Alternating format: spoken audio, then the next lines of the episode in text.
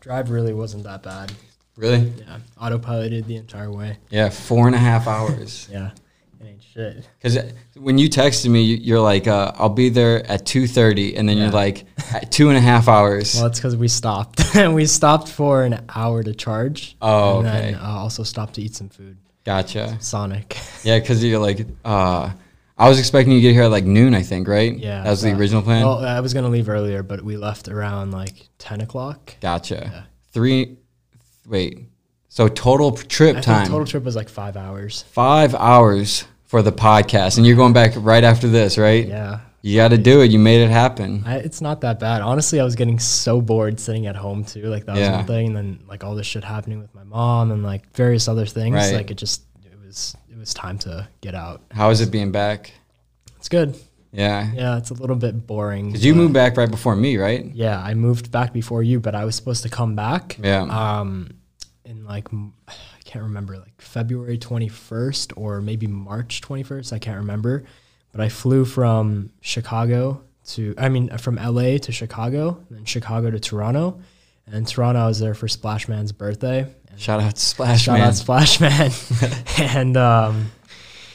Uh, I mean, yeah, I was gonna. I came back to Chicago. I had my flight booked for LA that weekend. Whenever I came back, so it was like it was February, and then flights get canceled. Yep. Like they're all canceled, and I'm like, fuck. Like I really wanted to go back, but and then all this stuff on the news about like uh, I think I saw I don't, I don't know who it was posting on their story. Hustler. It was We all, yeah, he freaked me out too. That was the Yeah, main reason he- I, I packed up so quick. posted all these army trucks and everything. How they're gonna shut the borders, and I'm just like, shit. Yeah. I, I can't. I can't go back. Can't go then- back. And then I decided to just stay, and um, I, I kind of like the vibe at home, anyways. No expenses, just chilling, waking up, just feeling very comfortable, Right. which is good and bad, and we'll we'll get into that. But yeah, Well, it looks like you've definitely been super productive oh yeah, since being home. very LA has so many distractions. too many distractions. Earth, And- Earth every meal. yeah, too many ways to spend hours. money. Yes. That's crazy. Endless amounts. Endless amounts, man. I want to. I really want to talk about our LA experience too. Just like reminisce on it. Oh, definitely. Yeah. Yeah. When I when I picked Fez up today, I go, I gotta make sure to pick you up because here's the situation that's going down at the apartment. Let's So let's hear it. I'm sure you you tuned in my lives with the neighbor, right? The crazy neighbor at my old apartment. Yes. And how the maintenance guy was trying to get drop shipping advice and all this. Yeah. When I came here, I'm like, I, oh, I, I won't have to deal with that anymore, dude. This front desk lady, every time I've picked up a package the f- past four times, Oh no. She's asked me to buy her things. She tells me specifically what she wants. She tells me her shoe size. She tells me when her wedding is. She says that when she- her wedding is. Yeah, she So said- she's getting married. like okay, this is the last interaction I had with her, and I was done after this. Um, she knows about the Oura ring. You know, Uh-huh. It's this three hundred dollar ring. It tracks everything, tracks your sleep too. tracks your sleep, your activity, your mental readiness. And I go to pick up a package. I go, I believe I have a package, and she goes, I want you to buy me that. And I go, oh, what? This? I had something in, like it was like a shaker bottle Uh-huh. shaker bottle in my left hand. and she, I'm like, she's like, no, I want you to buy that me that ring. And I'm like, oh yeah, you know, Christmas is right around the corner. Just trying to make a joke. And she You're goes, entertain it. you know, I'm getting married September 12th, right? And I'm like, oh really? And then she's like, yeah. And then so like, dude, weird. So just I'm just out of out of nowhere, she starts to ask you for things. So did the- she did she know you from before? No, no. th- So This is completely it's a completely new person. we, we just started chatting because this is when I lived here before she didn't live here. It all started with that keyboard, that rainbow keyboard. Yeah. She goes, you know, I, I thought this was you when I saw this. So when are you buying me one? And I'm like, oh.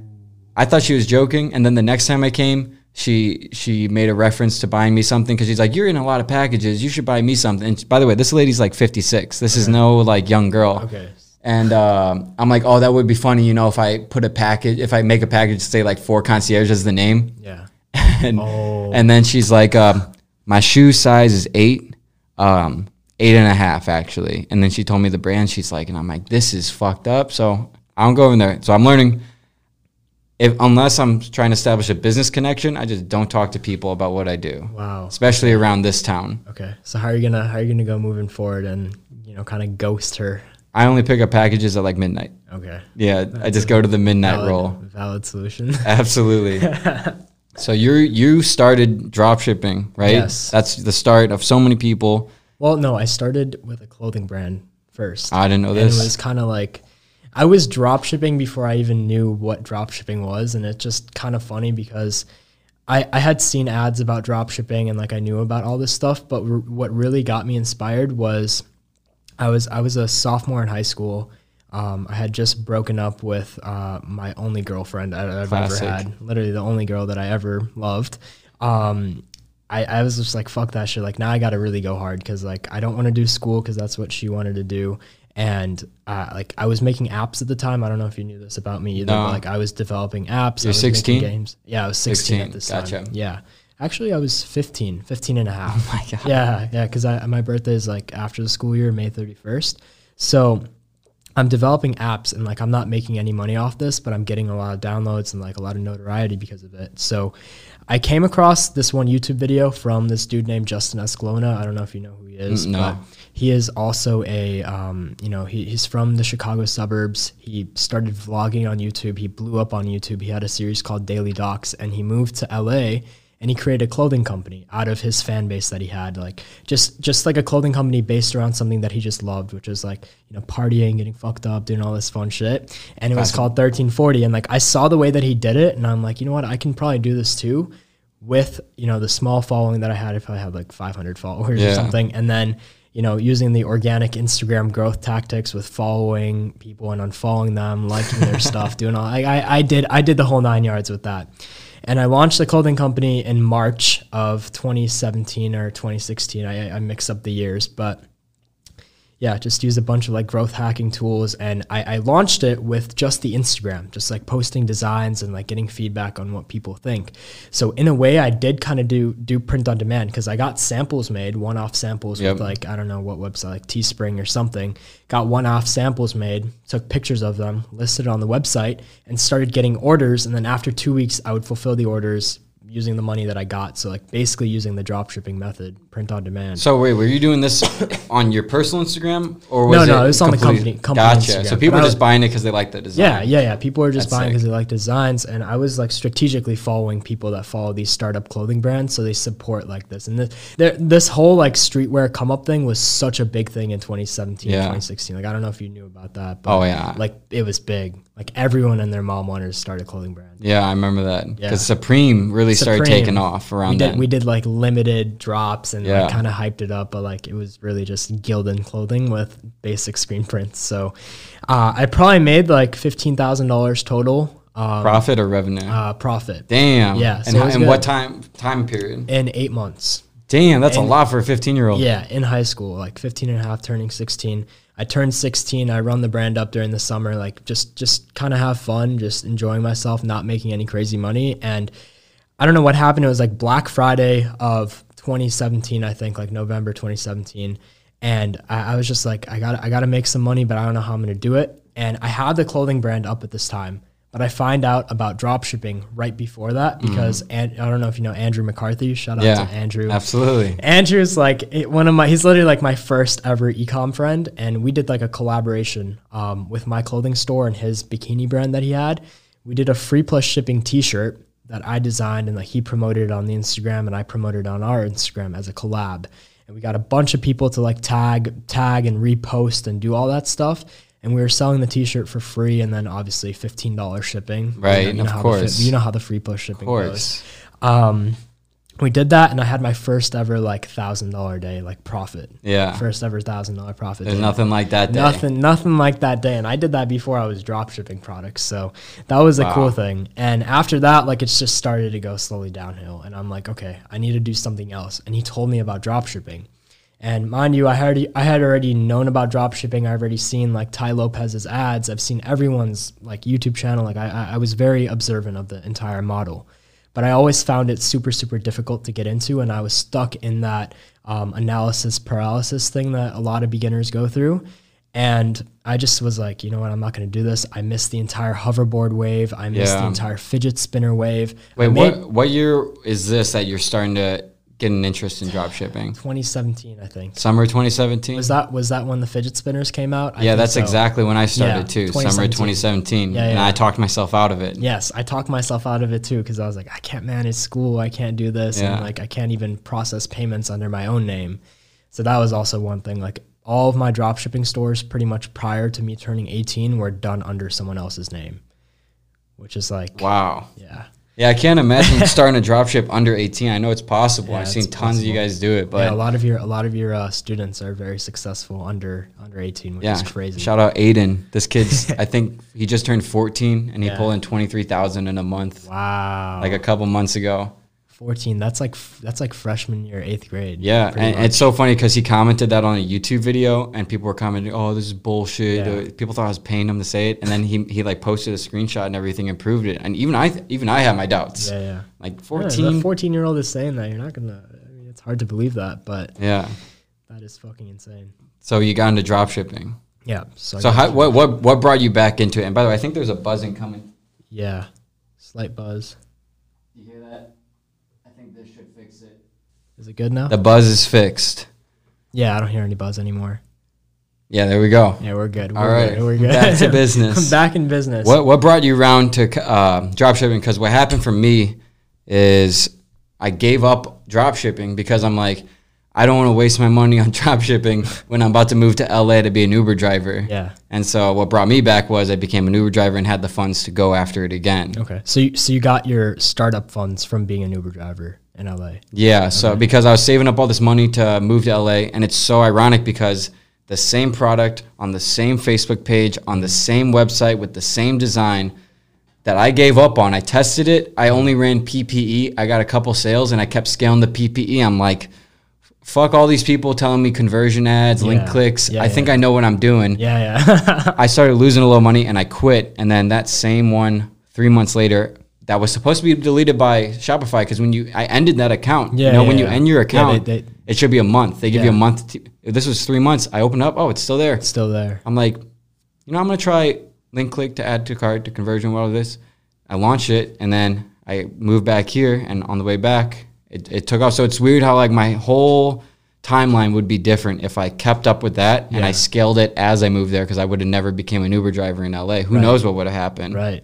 So what about you? What what brought you back around to it? Yeah. So uh, I it just I kept on falling into that that loop of like, um, you know, my clothing brand not making that much money. So I did one final drop, like, um, in I can't even remember, like September maybe. Did a final like back to school sale or whatever. Barely made any money on it, and I just decided to shut it down. I put I told the Instagram, I'm like, yeah, we're we're done with this. It's been a great run. Thank you for your support.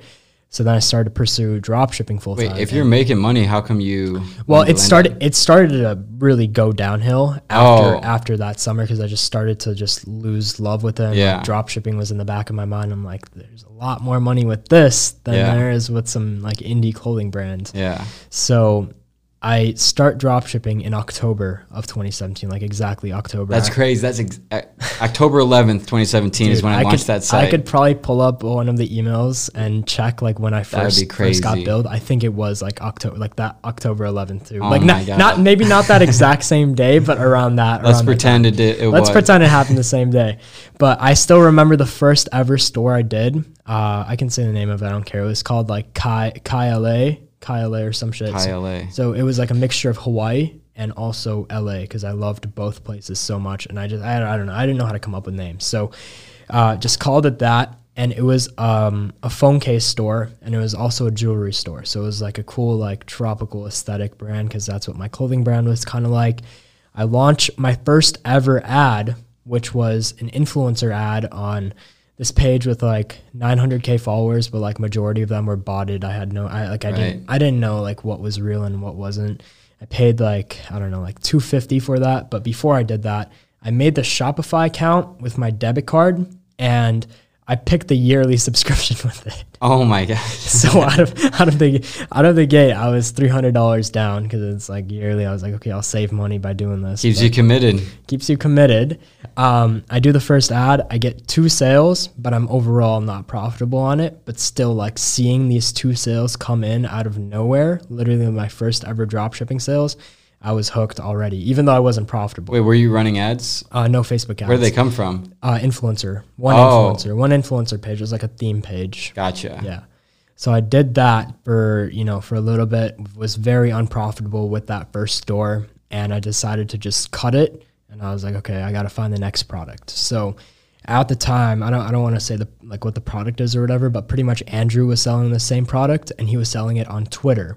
Now Twitter, I mean, you you know you know all about Twitter, like you've done viral tweets and stuff like that too. But what we did was we had an ad network where they would place us on these influencer Twitters, and at the time, like Twitter was Twitter was the shit. I mean, it still is, but not so much for drop shipping. Yeah. But it was a really good network that Andrew had access to, and he he allowed me to have access to it as well because he was just nice, Oh, very sick. abundant guy. Like he's always looked out for me, and we sold the same exact product, same exact offer, and I was pulling like thousand dollar days within my first week Wait, of doing that. he didn't care about you using the sh- same ad He network? did Oh. not care even one bit. That's that's like as direct competition as you can get. That's literally, crazy. dude. It was literally direct competition. Like I even copied the product names too. like he know he knows this, and he was fine with it. And I was like, dude, honestly, like I really appreciate that. And you know, we we ran the, that product up for pretty much all of Q4 of 2017, and I did about like forty thousand dollars in Q4. I had a ten thousand dollar day as well on Cyber Monday of 2017. Wow. So that was your first ten thousand dollar That was day. my first ever ten thousand dollar day. Yeah. that would have been about three months after your first thousand dollar day, right? Um. Yeah. Yeah. Pretty much around around that. Yeah. It's crazy. That's crazy. S- scale up like that, and that's just because the tweets went viral. With the Yeah. way the, the the retweets go, and like it was just Cyber Monday too, so there was just a general influx of traffic. And then, so what happened with that product as you developed? It, it died down. I, I didn't know how to brand it. I didn't know how to do Facebook ads. I tried to learn about Facebook ads, but I had no idea. And Andrew, like Andrew and I would work together a lot of the times, and like we'd bounce off ideas and like you know in terms of like branding drop shipping stores. I know you like to do that too. We we kind of did the same thing where we made like a cool name, cool logo, all that stuff, but we didn't actually private label the product because I had no idea how to do that. I wasn't able to Right. you know, I, I even though looking back at it, it is very easy to private label products now. But you know, getting a logo put on the watch and maybe making a custom box would have been, you know, maybe that store could have made me a million dollars if I if I really wanted it to. But I just had no idea how to do anything. Yep. I didn't know how to do Facebook ads. I didn't know how to do Google, Google ads. I didn't know how to do anything. So Andrew paid Dennis Hegstad. I don't know if you know him. No, no. Um, Dennis Hegstad. Shout out Dennis. He has a cool Shopify app, which we will not be plugging because he's not paying me. oh. Fu- so basically, Fez is saying, fuck you, Dennis. fuck you if you're watching. pay me. but um, he Andrew paid Dennis for Facebook ad consulting because he was really good at that, and you know Andrew kind of learned his ways through it. He started to make money, and this is like sho- sort of the second wave of my dropshipping career too, because then I learned Facebook ads on my own. And like a little bit from Andrew, like he explained to me a little bit, but really the best way that I learned was watching YouTube videos and actually applying it after. Yeah. I didn't buy a single course. I didn't pay anybody a single dollar for consulting. Yep. I extracted knowledge for free and applied it to my own things. So and that really shows like if you really want it you can get it. There's Oh, really absolutely. no shit i didn't i didn't take a course at all. Um, i didn't take even a facebook ads course or anything. It's just i learned i learned i learned and asked questions big time. Because did you did you have like a facebook group that you asked questions in? You didn't have that. No. it was pure testing. Pure testing, pure you know creative testing too. Because my my background is more creative than you know business wise. So I really applied like creative strategies to drop shipping to kind of mask that I'm selling like a shit product. And also another product that I ran up um, was very similar to the first product that I did, but um, this is whenever Facebook started to come into play, and I was pulling like I was pulling like ten thousand dollar days consistently, but not really super profitable or anything. And you know, throughout that entire time, keep in mind again, I am like seven, 16, 17 years old, and I'm still processing under like my parents and stuff. And like I would be getting Stripe accounts flagged, I would be getting my mm-hmm. Shopify payments flagged, and I'm just running up so many different payment processors and everything because everyone is just shutting me down. you're still get, doing some math homework on the D- side dude oh my god i would be drop shipping in class like i remember this one this one memory very specifically it was right after a math test in um, my junior year of school and like I, I graduated school early and all that stuff so like school was never really that that important in my life i would be on in class like editing my ads like scaling things up and i remember my math teacher came up to me and he was like like put your computer away. This is not the time to be doing this. I'm like, dude, I finished my test. I did my homework. I did all that. And he was like, no, like, why are you even doing this? You should be focusing on school because that's what's really going to matter for you. Oh, yeah. He's like, you know, this stuff is cool, but is it going to last you?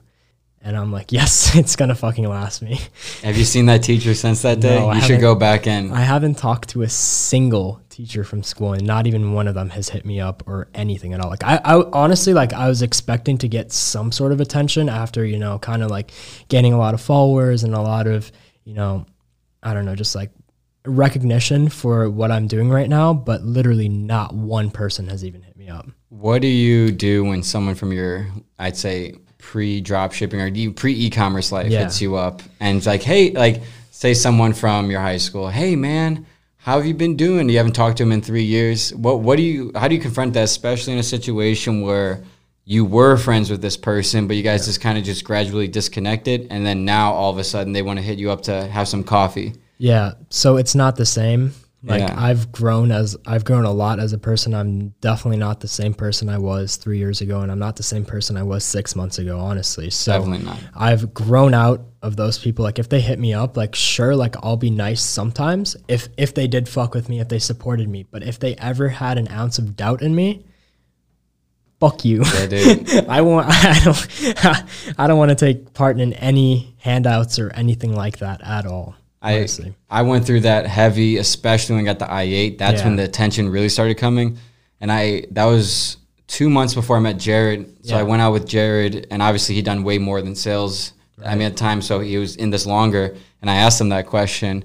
I'm like, "What do you do when someone from like your high school, college hits you up that hasn't talked to you in years? Mm-hmm. Do you respond?" He goes, "Not to a single one." And I'm like, holy shit, because it's like I had this at this place I bust for five years, six years. There was this uh, expo, no cook. He'd always fuck with me, throw food at my face, like do weird shit, Damn. like yeah, Like crazy, just straight up bullying. yeah, straight up bullying. I was like, fuck you or whatever. That's just kind of the vibe there. Guess what? I get a message from him. Hey Scott, so um, yeah, I would just love to sit down with you. I, I'm actually I'm no longer a cook at that restaurant. I'm a I'm a financial advisor, and I would love to just sit down with you, go over a game plan and all this. It's so funny how people will act friendly out of nowhere.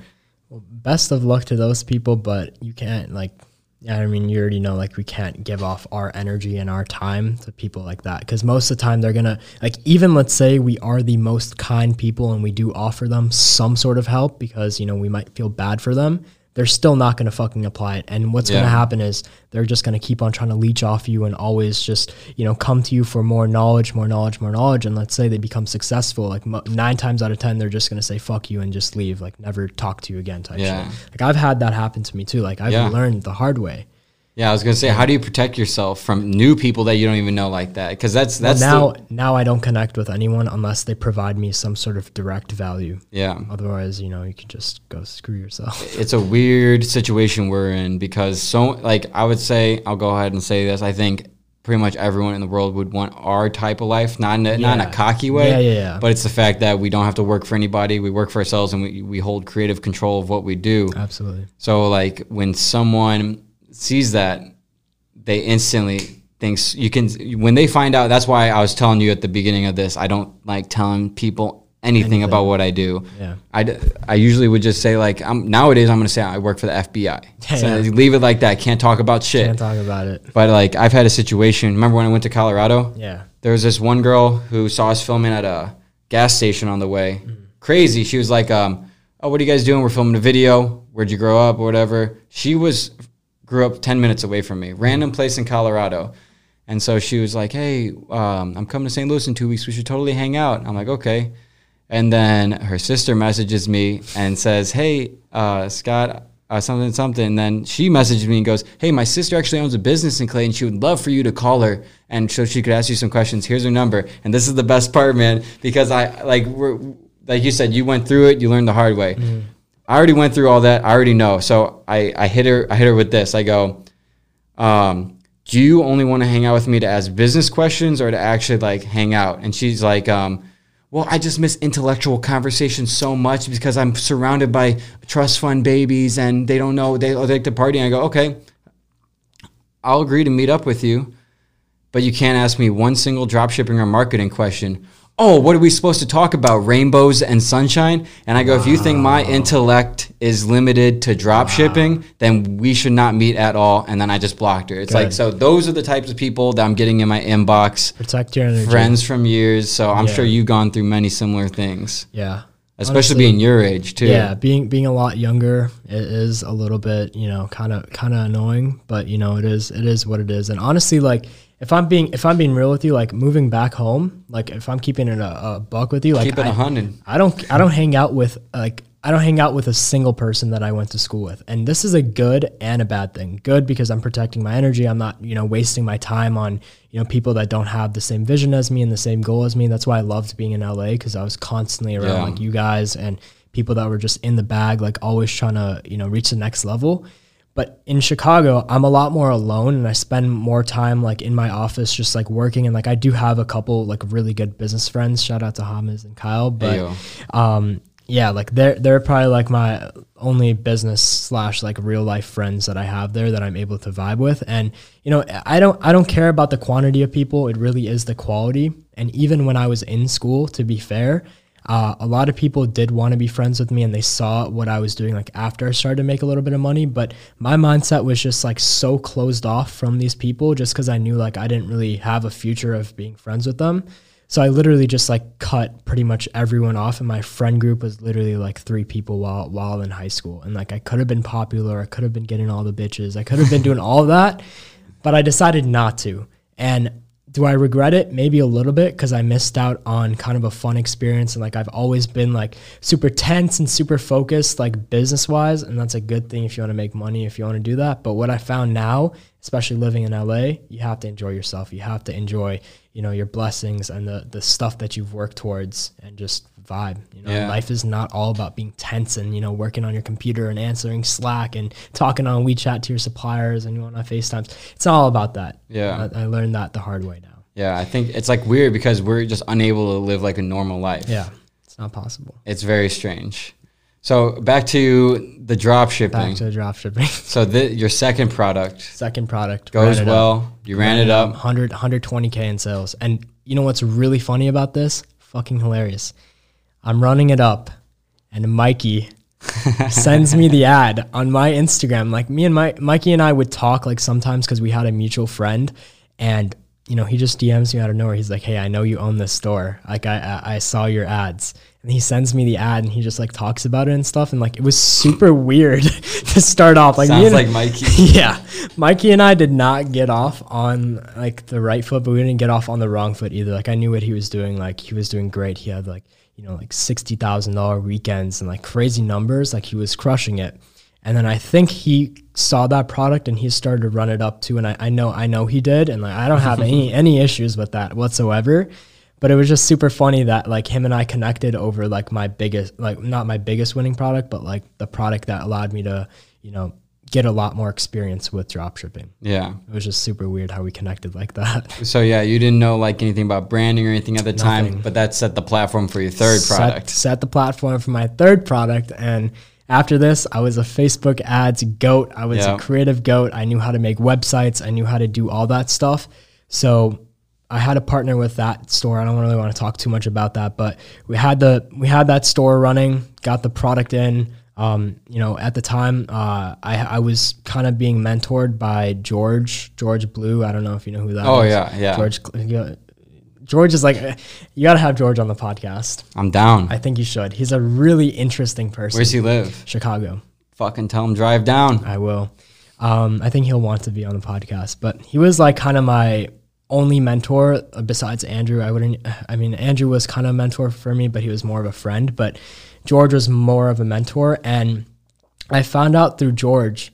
Uh, I found out George through Sebas actually, and I would watch. Oh, Wow. I skipped out on an entire thing.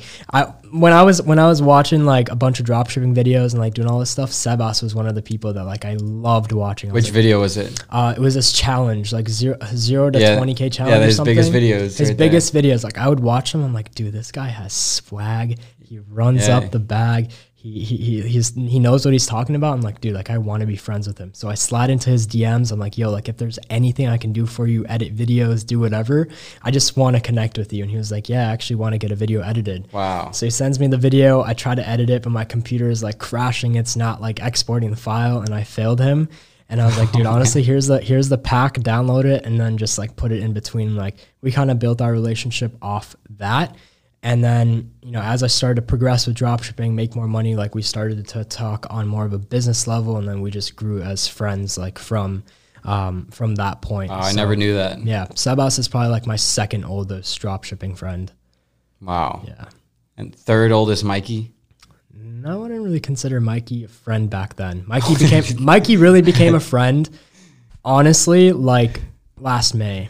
Okay, I thought you were about to say I would really consider Mikey a friend, and you're about to go for the next hour about how Mikey screwed you over this way. That'd be crazy. All, all love to Mikey. Just man. a huge bomb dropped on the podcast I had no clue about.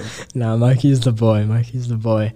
Um, but I got connected to George through Sebas because like Sebas made a video with George because he did like nine million in like a year or something like that. Crazy Jeez. retarded numbers.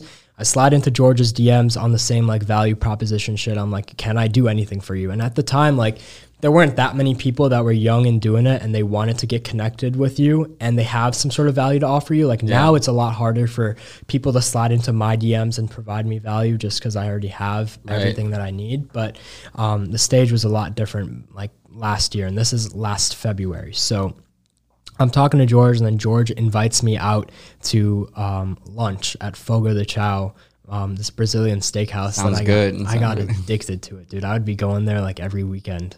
Was it the Brazilian uh, steakhouse where you order it, or it's like all you can eat? They come through, there'd be slicing. Yeah, that's the best. It, and then the cheese balls, bro. Yeah. Oh, is that where you started liking those cheese balls? Yes. Yeah, I I saw those at Whole Foods the other day. Yes, Like, bro. yeah, I remember seeing packs of these in the freezer all the time. Yeah, I had I had them stacked, dude. I'd be making them at home. I had them last night actually.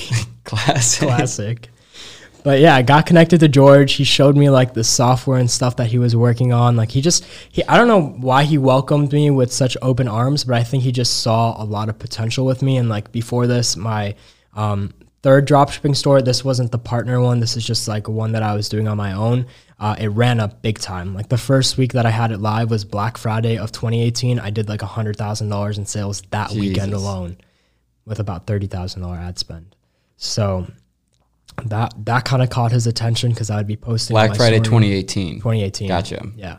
So that caught his attention, and like he kind of, you know, he saw what I was doing. He saw that I was young from Chicago. He wanted to connect with me. So we go out. He teaches me a little bit about the back end of his stuff and like how things are done, and then he gives me some of his product, and like I'm analyzing the branding of it and all this stuff. I'm like, wow, I want to do something just like this. So I take the product that I was running before, I apply the same sort of branded strategies over the course of about two and a half months, and then I get the product private labeled. I start to do like very beautiful 3D rendered ads. This is something that's like pretty big with Yeah. uh, Sweet Dreams now. It's like a lot of very beautiful, unique, creative content in in an already saturated niche. Like there's hundreds and maybe thousands of people selling this product already, but how can I be different? And after seeing the branding stuff and after seeing like how that stuff is done, I'm like, okay, I, I want to do this now. So this was a very pivotal moment in my life because this is the moment I went from drop shipping to private labeling. And that switch Yeah. alone just like that made me who I am right now. Yeah, that's when you go from short term to long term. Yeah. Or I mean it's still kind of short term because the product was just not able to be like coined as my own. But um yeah, like still made a decent Right. amount of money with Well, it. I guess in terms of vision, when you Yes. ha- when you have a private label, the vision can go way further than a, Yes. just a regular drop shipping Yes, store. absolutely. Yeah, that's that's what you said about the mentor thing's really good, and I can understand why he would though, because a lot of these people, I'm sure you get it all the time. Hey, bro, can you be my mentor? Hey, can you be my mentor? Mentor, mentor. I actually have this book right here. By the way, this is the rarest book I own. Yeah. Dude, there's only one on Amazon right now for ninety dollars. But I asked my Really? mentor the most impactful book uh, he's ever read. It's this one right here. And look, this is why, because I always wondered why why is my mentor fucking you know mentoring me? And then he gave me this book, dude. That'll answer your question right there. Look at that. In the book, it goes, "Try first, show me you care enough to try, and then I will help you."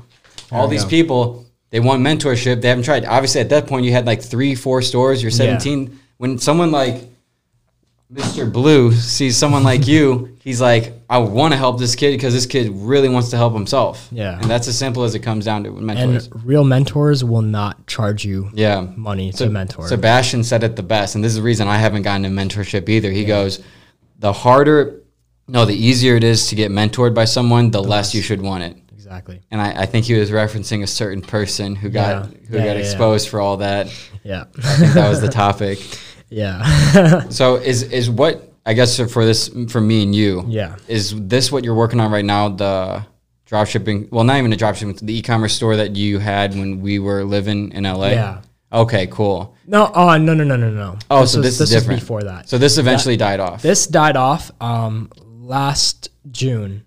June, June 2019. 20, June 2019. And did off. you launch that one before that or during that? Uh, the the one we had, the one I had when I was in LA, I launched that literally like a year ago around this time. A year ago, around this time. Okay, so it was it was about a month after that product died. A couple Yeah, months. two, two, two to three months. Like I spent the entire summer just doing nothing besides learning, uh, more time with George. Uh, at this point, like I had, I had already absorbed pretty much all the stuff that he could teach me. Wait, so is George in drop shipping or is he just in business in general? Uh, he was doing ecom and branding. Like he had a store called Lux Mobile. It was like the Oh my. God! What? Yeah, yeah. It'll be No wonder he did nine million in a Yeah, year. yeah, yeah. He, bro, those ads were everywhere. Yeah. But he did that and he kind of quit ecom and he hopped into the software space. And his first software just kind of failed because he spread himself too large, had too many team members, and just kind of flopped it. Yeah. Um, I remember like he had an office and like he fired all his employees one day, and like literally the office was literally just to me and my boys. Like that was it. Like we'd be pulling up every day, like late nights in the office. I still remember those nights, like whipping through downtown, just going fast as shit, pulling up to the office. Oh, that doesn't sound like you. That doesn't sound like you at all. it doesn't sound like me. It is me. you know it. Um, yeah. So it was it was it was a very good time that summer. Like honestly, I had a lot of fun Hell that yeah. summer because I moved I moved out. I lived on my own because I was living with my parents the entire time. Wait, are you are you 16 or 17 at the Uh, time? at this time, I'm I'm 18. I You're- turned 18. You're 18 at the time. Yeah, I'm 18. At, I'm, I I was 18 last summer. Wait, so when we were living together. I was 18. I just turned 19. Like Oh, okay. ago. Wow, Jesus, my it's crazy how 2019 was literally, Yeah. dude. It's like the, the, what happened in 2020. It's like we went through a time warp, and we're in Literally. August. Uh, it doesn't. It uh, honestly does not feel real. You said we almost we haven't seen each other in almost six months. Yeah. that's crazy. That's the amount of time we were living together in LA. Yeah, not even. We only lived Less together four, Four. four and a half. Yeah, because we cut the cut the time short a little bit, but that's crazy. Wow. Like that time in LA felt like a good amount of time, but looking back at it, I know, right? It's it's crazy. that. That's why I was saying when I was seeing Jordan snaps, it like sends me right back to pulling up, sometimes scraping the bottom of my Yeah. car on the stupid oh thing. yeah, oh yeah. Uh, the, and then trying to close the garage door one out of three times it would. And then you have to manually shut it down. And then you have to manually shut it down. And then it's like, well, you can't go through Mikey's room right next in, in the in the Oh garage door. So you got to open the slide door, go around the balcony. That door's locked. Got to call Mikey. oh my god, what a what a flawed floor plan. Oh man, yeah. I guess when people see the house, they're like, "Damn, that's a sick house." Yeah, but the design of it is not good. I would not want to live there for more than six months, to be honest. No. If I would, I would destroy that place and get it rebuilt. I remember specifically thinking, "It's like imagine raising a family in this house. Oh my god, chaos, Chaos chaos. and no privacy, None. unless you're in that bottom room where I was. yeah. Yeah, those are much- some good times. Oh yeah. So okay, so I guess that this kind of leads into this because this leads into LA. yeah, you you, This you build this crazy Yeah. crazy store, millions in revenue. Yeah. and you're just crushing it right now. Crushing it, bro. It's- Influencer marketing out the ass. Yeah. Telling Mark Zuckerberg suck your dick. You know, you're you're showing him who's boss with the ROAS, Oh yeah.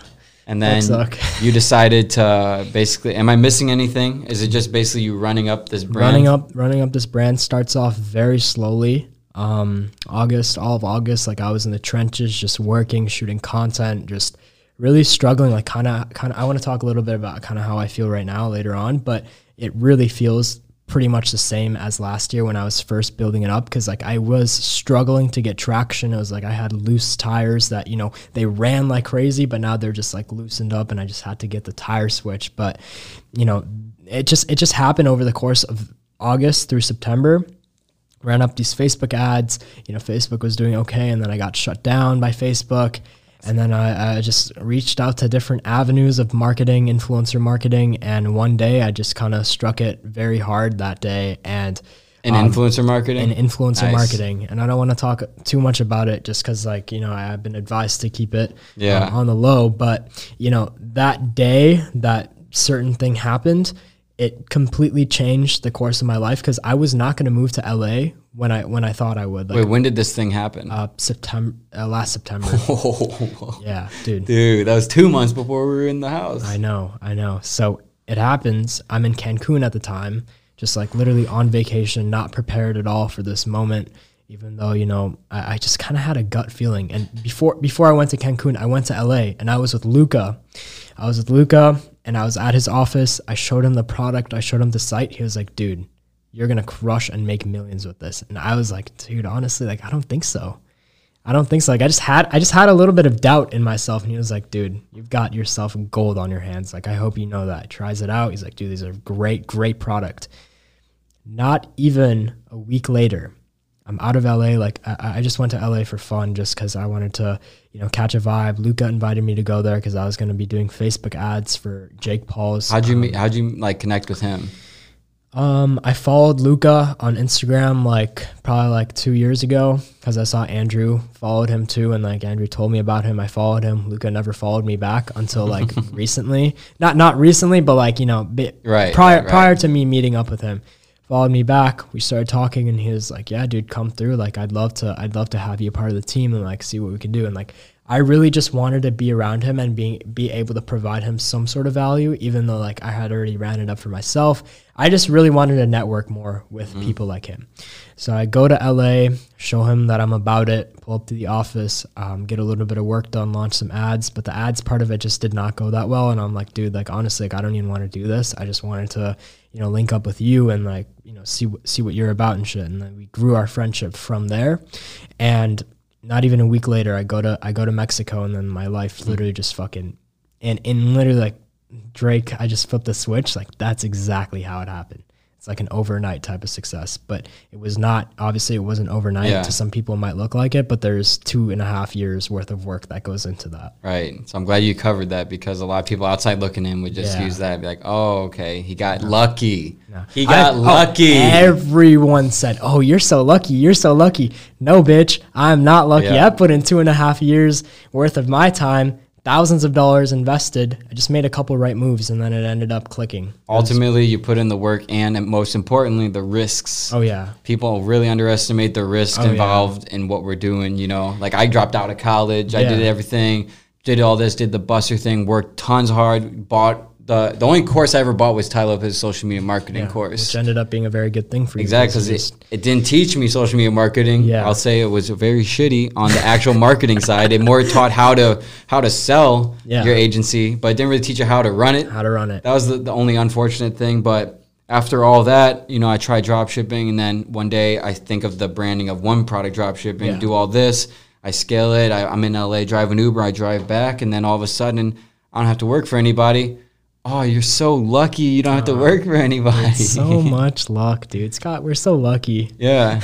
yeah, just forget about all that shit. But I know what you mean. But yeah, speaking a little bit on school too, like I kind of skipped out on my school experience. So I hated school, basically like cheated on every single one of my tests to like, you know, my finals and all that stuff. And like shout out to the homies that let me cheat on them. Like oh, yeah. I, I was just had my Apple Watch. I would be taking pictures of tests, like writing down answers and like literally having it on my watch and like like sneaking in in the tests and stuff. And like I passed all my classes.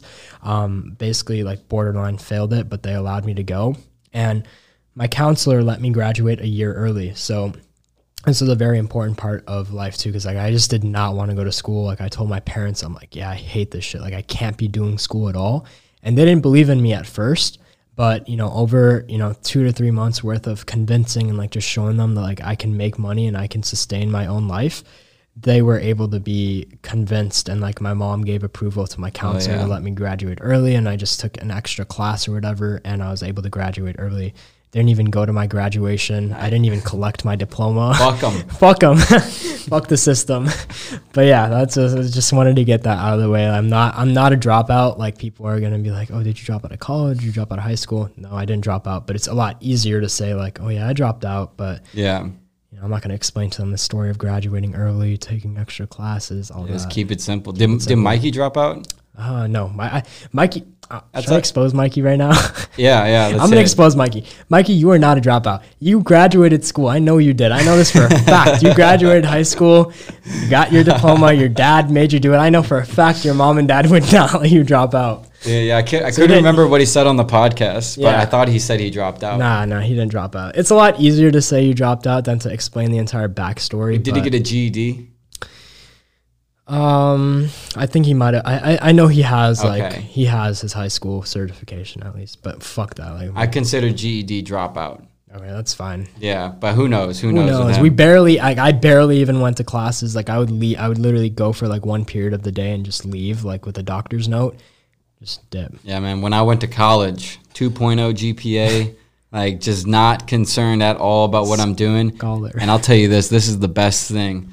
Uh, and I thought I knew I knew when this happened. I'm gonna think about this moment a lot in my future. I have a channel called College Campus Videos. You can look it I've up. seen. I've seen. Oh, you've seen it? Okay. I've seen a couple videos. So my whole big ideology was what I didn't know yet. Nel- what Nelk did is exactly what I was trying to do. And I remember um, I got that first video out and it got f- like 3,000 views over the weekend from just people in Mizzou. I'm like, this is crazy. Wow. Like people were recognizing me all the time because I Yeah, busted yeah. my chin. yeah. And I remember I was seeing this girl at the time, uh, and I remember I'm like, this is crazy because this is like actually what I want to do with my life. I love YouTube. I've been doing this, and you know, if this keeps going well, maybe I won't even have to graduate. Maybe I can just do like Yeah. go college to college, exactly like the Nelk Boys did. Yeah. And she goes, "Well, Scott, you can't just." You can't make a living off of YouTube. Like you still have to graduate, and this is like right before people really started making Yeah, a living off of. YouTube. So it's so ironic to me to think back on that. It's like I kind of do make a living off of YouTube now, even though I got like probably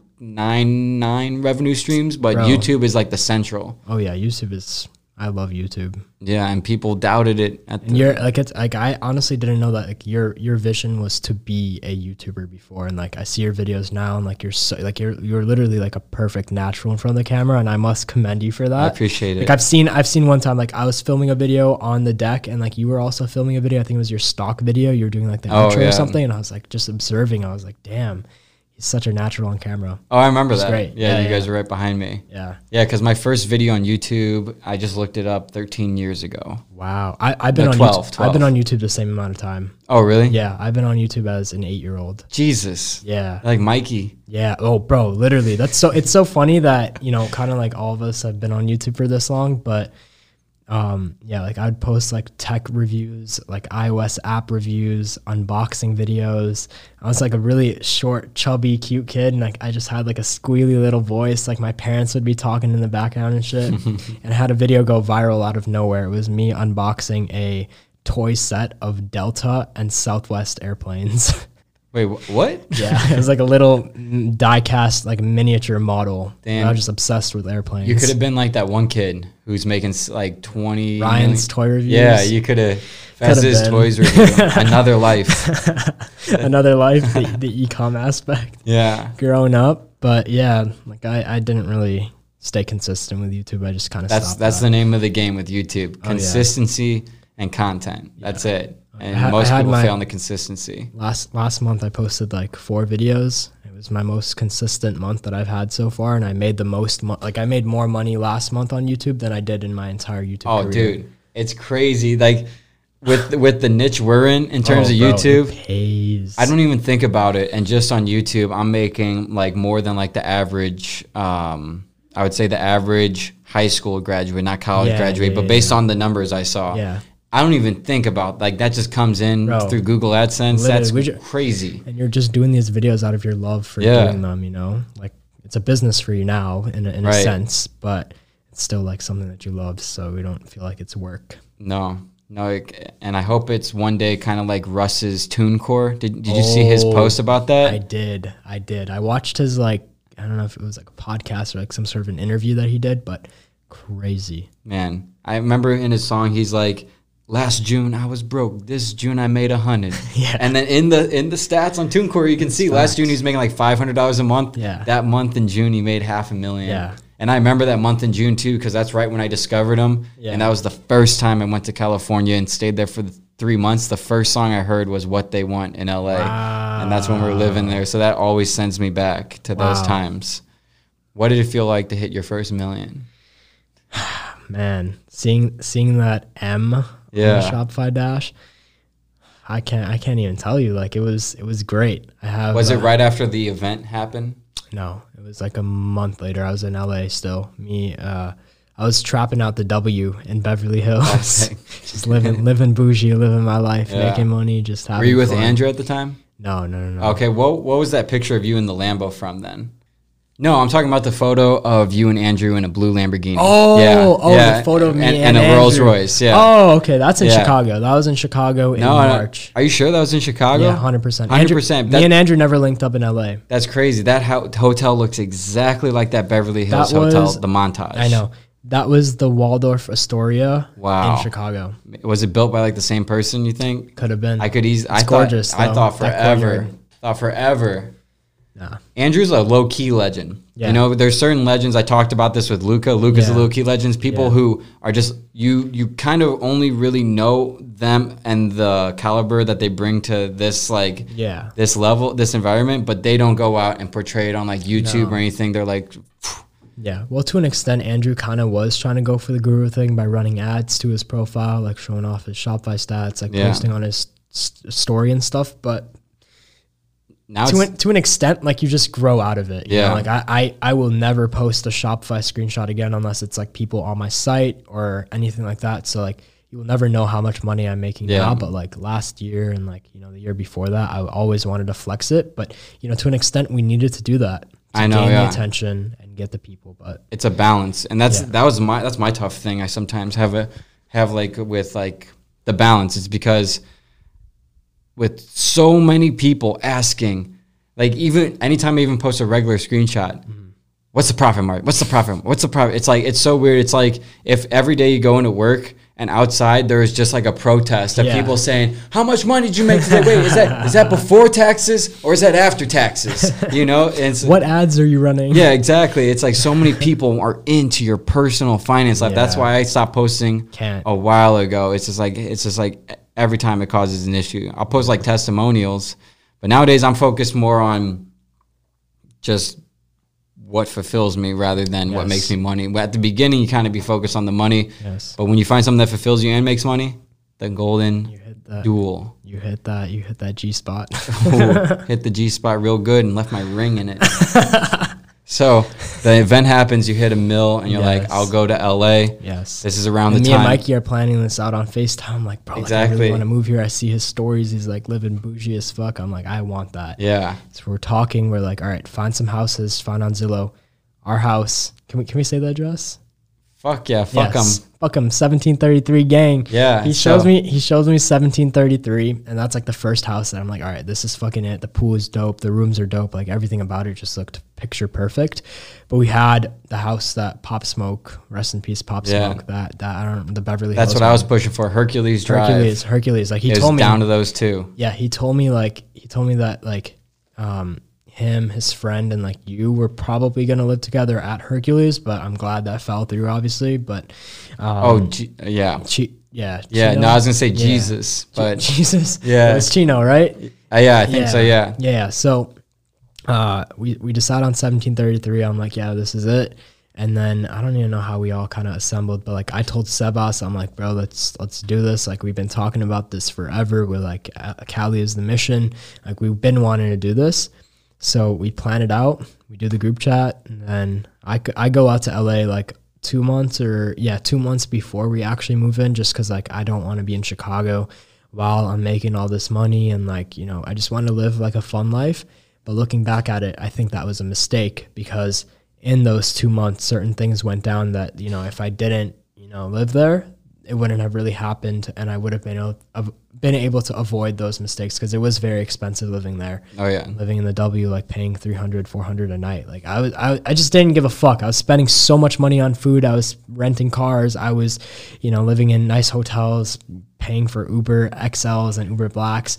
But like, it was a fun experience. I'm, uh, I don't, I regret it and I don't regret it. I regret it because it was a waste of money, but I don't regret it because I just did it. Well, so you were living in LA two months before we moved in. Yeah, I was in LA all Okay. of September and all of October. Gotcha. So when I came September 28th. Yeah, I was already there. That was my first time ever uh, with a first class flight, by the way. Re- oh, I remember It's that. hard to go back after that, but Oh, yeah. what's even crazier about that is on the so on this first class flight there's Wi-Fi, and I recently bought this diamond chain from this guy who said it was SI quality and ten pointers, and then I found out from a uh, some taking it to a diamond specialist, it was like eight pointers, six to eight pointers, and it was like I one to I threes.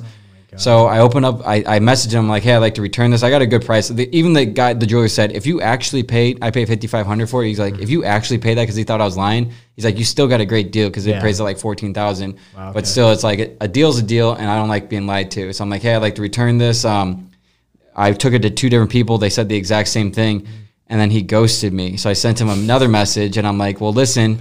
Because when I paid on PayPal, it's very specific, very specific on the details of this chain. yeah. And so I knew I could use that to my advantage. And obviously, he wasn't too well versed in this. Right. So I uh, I opened up a PayPal case. I told him like, hey, I talked to the representative. They expedited it because of the situation. Just send it back, upload the tracking, and you'll have your money back. He thought he could just ignore this and it would go away. Dude, two weeks later, I'm sitting at First Watch. I look at my phone. It's like congratulations because the guy hasn't uh, Responded. responded. You automatically win the case. So I just Wow. got like six thousand dollars put in my account, and I got the chainsaw. I'm gonna sell this fucker and get a huge profit from this. But on this flight to LA, guys, this guy starts Oh, messaging me.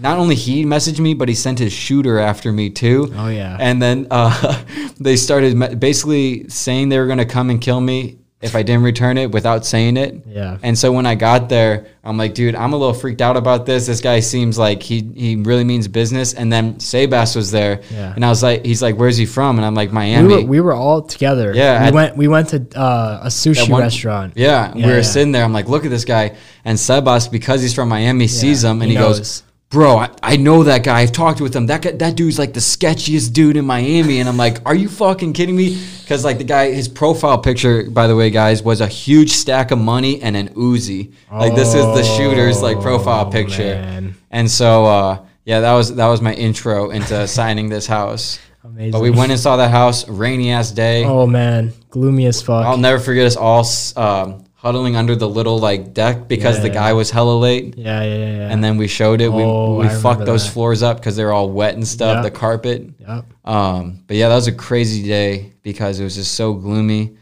raining, but it was perfect. Yeah, it was perfect. And right before that, me, Sebas, and Dressy was there too. We went to this like Beverly Hills diner, like restaurant, and we saw Lana Del Rey there too. Oh, that's right. So that was pretty cool. I- I remember that. Pulled up, pulled up to 1733. Yeah. It was kind of like love at first sight with that view, but obviously, I don't think we th- we we thought it fully through. I mean, I, I know I didn't. I was just starstruck. I'm like, dude, this is fucking gorgeous. But I didn't think about how we would be living there and actually walking through the house and Yep. you know doing that because I was just so set on that first option. And like, I guess we kind of all were. Mikey was so about it, like he really wanted to do it, and you know, I guess we just kind of rushed it a little bit. Well, one of the biggest regrets, especially that people listening to this can learn this: always test the Wi-Fi before you sign a house. Oh my god! Three weeks with no Wi-Fi to start, and then after that, five megabytes a second for the rest of the time up there. dude. That Wi-Fi was terrible for a house full of Wi-Fi money boys. Yeah, it's like if it doesn't make sense. It's weird because if the Wi-Fi would have been better, I probably would have stayed through the whole lease. But when when the, when the Corona started hitting, mm-hmm. And I knew they're about to get quarantined at least, Yeah, it's like, dude, it's gonna be hard to yeah, like can't run. go anywhere to, Yeah. to upload or do anything. Yeah, it's gonna be hard. Um, but yeah, we signed the house, and we moved in. A couple we made, months we later, made, we made one mistake. It was signing that for six months. We should have done it for three months, seen how we Oh, liked yeah. it, and then maybe extended. it. Oh yeah, and and the funny thing is, we had someone who didn't even live there negotiate the price. Remember that, Oh, Brian? dude. Yeah. Well, I guess he technically Brian- lived there yeah, for he a lived, bit. Yeah, he lived with us for a little bit. But, Yeah. you know, with our our realtor and the house owner and like all these people, which is kind of a very weird. Yeah, all Weird, in all in the bedroom. Yeah, Like that's where we were discussing the price. sitting on the bed. Yeah, that was. Cr- I'll never forget pulling up though, because I think you pulled up this. We all pulled up the same, Same day, time. right? November first. Uh, I mean, I was me and my, Mikey and I were there. Before that, I was in Hawaii for like twelve days. That's right. yeah, That's right. Because I don't think you were there when I first got there. no, I wasn't. Uh, you came shortly after. I came after, and then it was me, Dressy. So, like I picked up Sebas from the airport that day, and then we went to Takaya. Oh yeah. yeah, and then we, we pulled up. I remember we were playing like this one Tory Lanez song. It was Dimelo. I don't know if you've heard that No. song. Like that song is always like that's always very reminiscent of LA for me, just because like it was always that memory. But pulled up, and it was just go time from there. Tory Lanez, rest in peace. He's still alive. He's done for. He's done for. He's done for. He's never coming back from this. It's like crazy because someone but did had. they did they like like is it proven that he shot her in the foot? it's like it's this whole culture of they don't want to tell anyone for snitch culture, but Snitch culture. yeah, they don't want any snitch culture. But it's like it's so obvious. Yeah, it's evident. she unfollowed him or whatever, and she kept talking. She but never. how is he not gonna go to fucking jail for shooting someone in the foot? So the theory he hasn't posted any since that anything at since that night. The theory is is he's getting deported because he's Canadian. Maybe. He's gonna go live with Splash Boy. Yeah, he's gonna live with Splash Man in his one bedroom. Splash Man. They're gonna share. They're gonna share a bed. Yeah. Tory's gonna be cooking up in the studio. Nav's gonna stop by. Nav. But yeah, that that first day was very interesting. The first the first couple weeks were too, especially just not having Wi-Fi in such a crazy house and just dealing with a lot. Most people, I no one no one would, would really know this, but we didn't have our own Wi-Fi. We shared it with the house next to us, and that guy was like out of town, so they couldn't work on the Wi-Fi until he came home. Right. It was all janked up, but at least we had Sean Kingston oh, below Oh, yeah. us. Sean Kingston, the goat. It's weird to think about, like we were talking about those months, because it's like when I try to think of like stories, Yeah. It's hard to think of stories because it, it would seem like it just flashed by so quick. We had a lot of good times there. Like the the bra- the guy trying to break, in the Weekend, first, day. I remember I called the cops. All the helicopters Yeah. showed up. Twelve cops showed up. So many cops showed up. Bro, we were scared shitless, bro. Like I remember, like whenever you, you texted Sebas or you texted No, he me, called me. Or he called called you, and you're like, "Yo, like I think someone's breaking in," and then you just go ghost. You don't you don't answer the phone. You don't reply to text. I'm here speeding through the hills. I was on the cops. With, I was on the phone with the cops I was too. speeding through the hills talking to the cops. I'm like, dude, I hope Scott is okay. Like first night, this is terrible. And me, Mikey, Dressy, Sebas were just all fucking scared shitless. But you know, thankfully nothing nothing happened. Wasn't Yeah. too much of a And the crazy thing is, I was hiding behind the pool with Camilla, and then I heard the guy walk out onto the deck, and he's talking on the phone, and I was like, "Holy shit, he's here!" Yeah, I'm talking to the cops. He's here. He's fucking here right now. Please send quick. And then I look up, it's just Sebas and Dressy on the phone. Like they're talking on the Oh phone. Or oh maybe it was God. you. Maybe you and Nah, nah, it was it was Sebas and Dressy. Gotcha. I remember they were like, "Yeah, we're gonna go run into the house," and then Mikey and I were just like up the hill a little bit, Yeah. ready to scoop them up if there was a shooter in the house. Oh man, man, they are, it's like there's it's it's like blurry for me. Yeah. the whole thing's blurry because another thing we didn't really take into account moving in to LA at the time is we'd have to. S- Most of the lease was through winter, and Yeah. the sun s- sets at like 4:20 every single day, right. and so it was Yeah. cold. Days were super short. It was pretty cold. Yeah, but at least we got to experience LA A and a lot of rain too. A lot of rain. We got a lot of rain. most rain I've seen in a while, and went- some fucking intense rain. But at the end of the day, it was worth it. Yeah. because we got to experience LA before Corona. Who knows how long this is gonna last? That Dude. it's a different world out there now. Exactly. We at least we got it out of our systems. We got that done. Like now, I'm sure like you're living a nice, calm, comfortable life here. Same thing with me in in Chicago. But yeah, like I'm very thankful that we got to do it during that time and not like you know this year or something. Where do you see yourself moving? Um, to be completely honest with you, my family wants to move to like Laguna Beach area and like night like out of LA pretty much. I love California. It's an amazing state. Fuck the taxes there though. Did you hear about the new taxes? I did. I did. Man, I don't know Fuckers. anymore. Any fuckers. But obviously there, there's loopholes and stuff. But you know we won't we won't get into any of that. But yeah, I see myself living in like Calabasas, Hidden Hills, gated community, living like a very chill life in a very beautiful open house with you know crazy crazy pool. I don't care about views or anything. I just want like a nice, comfortable life in California because there's so many positives about being there. And you know, I don't even care about the networking or anything because honestly, like I barely networked with anyone out there. But really, it's just the vibes of California that I just am super attracted Yeah. to.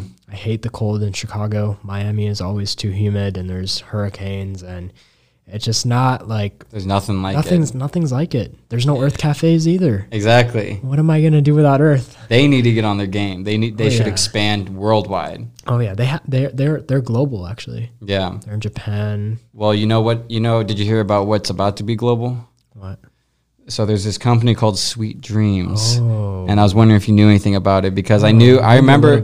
I remember the day when you first started seriously like taking the idea under because Yeah.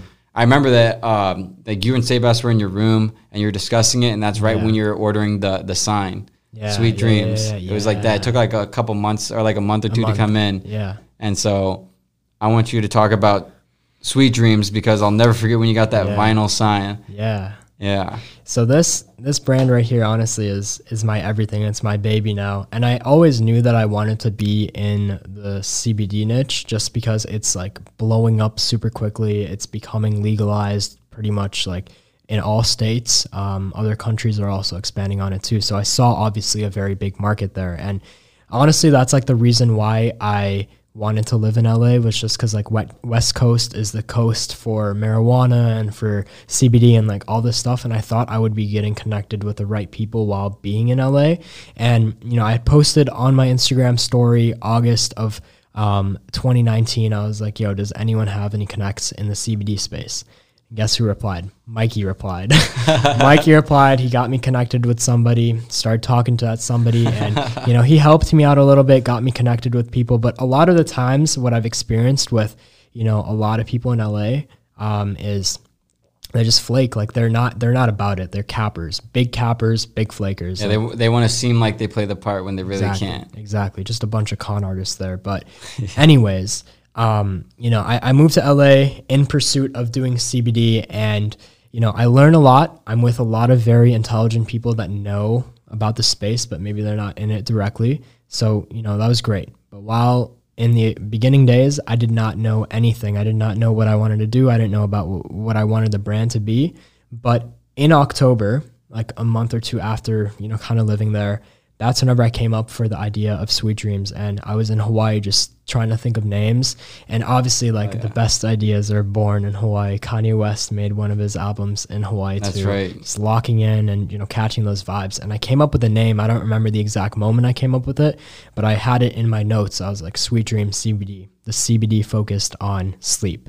And the sleep industry was just super cool to me because I saw Casper with their branding and like these other companies that just killed it. Like the vibe was just there. I, I loved it. And I decided to kind of combine the two niches together and make something like this and make it very beautiful. Because what I had seen was, again, with you know drop shipping, like everyone makes the same thing and then they expect to be extremely successful. When in reality, yes, you can run up a little bit of money, but you're not going to be a real brand. You're not going to be someone that is, you know, a, a game changer. And all my life, like I've been trying to look for that one project that's going to set me apart from everyone else that I can be public about and one day maybe even have an exit with. And more than just that, I'll talk about this uh, a little bit later with the satisfaction part of doing this because it's not like transactional satisfaction. It's like seeing people use it and actually being happy with it, you know? So this brand right here is like a nine nine to ten months worth of work being done um, connected with a great branding agency. I'm not going to say anything about that but connected with a great branding agency learned a lot about the process of building up like a real baller company because there's only so much you can do on your own. So when you find someone else that you know shares that vision and is able to connect you with people that are able to creatively output what's in your head it's amazing. So we went through like in October, I came up with the name Sweet Dreams and kind of like the the branding concept and what I wanted the actual like tincture to be like. Um, I worked with Luke actually, you know Luke, the photographer. Yeah, Luke. I, th- I thought you were saying Luca at first. No, no, no, no, no. So I worked with Luke to begin with, and um, you know, we drafted up some concept logos and you know boxes and stuff like that. I'll show you some pictures later, but um, it was really nothing w- close to what it is right now, but we kind of got the concept done back then. So we had that there, but again, I just stalled on it for literally like five months, four to four to five months. Just literally had the file, the AI file of the packaging and like all that stuff sitting in my computer just because I didn't Wow. know. I didn't know how. I didn't know where to go. I was just so scared. I was like, how do I find a supplier? How am I going to do the marketing? How am I going to make the brand? How do you keep it all legal? Exactly. How do you keep it all legal? Because I mean, obviously, it's, it's like it's operating in a gray area right and, now. and and healthy because that that when Yes. whenever thinking of in my head like of making brands what freaks me out is like ingestible, stuff because stuff. the the regulations that you Yes. probably had to go through especially with it being CBD on yeah, top of that yeah, yeah, yeah. but you made it happen I made it happen and through a, through a lot of fucking bullshit. and you're only 19 Only 19. only 19 I that's the craziest thing Worked on this while being an 18 year old, turned 19, and then launched the brand. yeah see you're the you're a prime candidate for a lot of hate from the older people Oh, the dude, sour people Ev- everybody in the CBD space is probably double or triple my age. I haven't found a single CEO of one of these companies that is in their 20s. Like even the most like one of the most popular brands, like I know the CEO, he's like 30 34, 35 years old. So like age, I'm going to use my age to an advantage Big and like time. my my knowledge in the space to an advantage. Like there's no ecom people that are launching like wellness and CBD and health brands. Sure, there are some people that are doing like great jobs with you know certain sort of brands that they're doing. Like I know a couple people, but nobody is really doing something like this, and I'm very proud of that, and I'm very happy and you know very happy that I can inspire people. To, to, to show them that you can transition from drop shipping to creating a real purposeful brand and As you honestly, should. as you should. You should be purpose driven, not revenue driven. Before I was 100% revenue driven. I didn't give a shit about the product. I was like, I'm collecting my bag at the end of the day and living my best life. But with this, the entire like situation has completely changed because I'm sitting on good cash. I don't care about money too much anymore.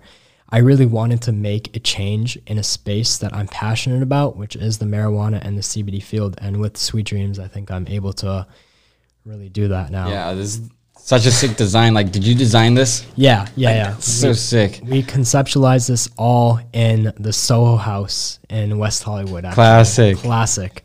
Over some uh, truffled Parmesan fries and um, some nice drinks and everything. Well, so what's crazy about that is like people who haven't had CBD CBD before and try this, Yeah. they don't understand how far superior in taste this is Oh, yeah. than the other ones. Because I've had some real bad CBD yeah. where it ti- you you can taste like it tastes like liquid crunched leaves. Oh. While yours is like it kind of tastes like um kind of tastes like warm tea. Yeah, exactly. warm that's that's, blueberry that's tea. kind of what I went for in this. Uh, in the new one that I, I got you, um, the flavor is actually significantly improved, so it tastes less like an actual plant and more like kind of like a soft, like I don't even know how to explain it. You'll you'll, you'll try it and you'll notice like an insane difference.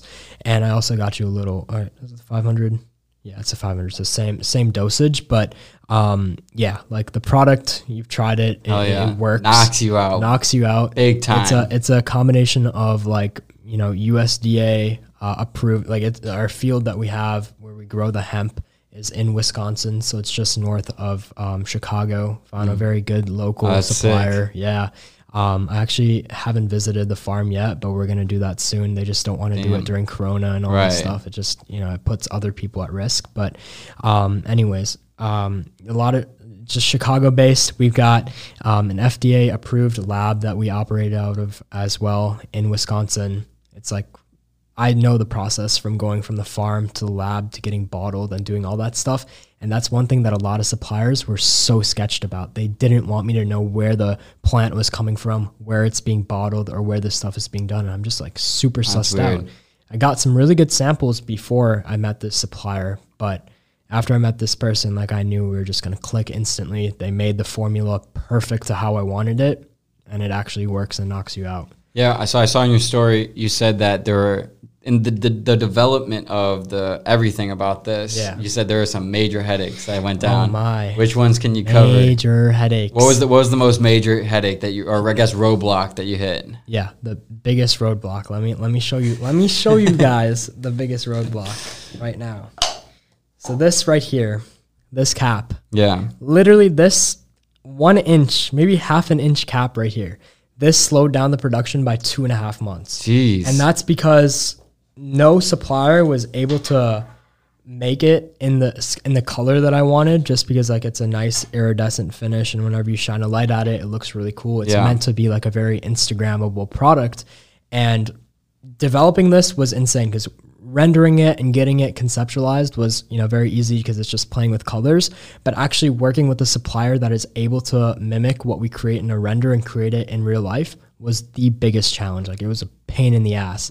Not to mention the language barrier. They didn't understand what iridescent meant. yeah. Oh, so, So- so the the bottles developed in in Yeah, China. In China. The Gotcha, bottle is made in. China, but we bring it to the lab and we fully sterilize it as Yeah. well. So there's no like germs or anything like that. But the cap alone took two and a half months. And it was just uh, like eight different suppliers bailed on me. Like eight, literally eight suppliers bailed on me.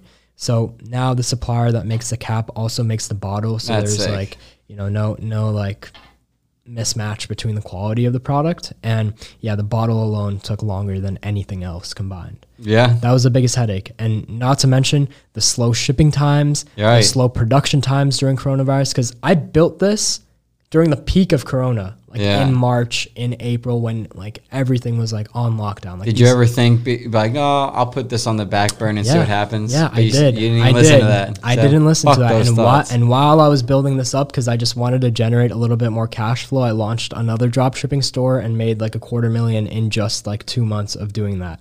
Just like full, like like an ATM, man, ATM. pulling it out. Exactly, exactly. Cash machine. That's what you can do when you've mastered it. Kind of how we uh, how we have. Yeah, I was gonna say, how did you find this type of material? I've never seen Yeah. it where the rainbow is like Yeah, yeah, uniform yeah. So down. that was also one big challenge. Is just kind of again like we got it rendered, but getting it from render to an actual physical model is a whole different challenge in itself. So again, went through about three different suppliers to make this like carton box, and this I guess wasn't really that hard of a thing because they've done this sort of printing before. Mm-hmm. So I guess it's just like a different type of texture that they put on it, either like an iridescent or holographic material on there.